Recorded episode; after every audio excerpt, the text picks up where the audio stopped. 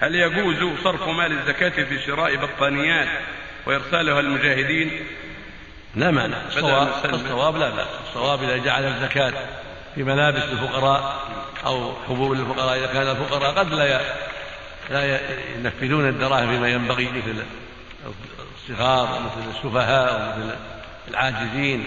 إذا جعل الزكاة في طعام لهم أو في ملابس لهم فالصحيح أنه لا حرج. لا شيء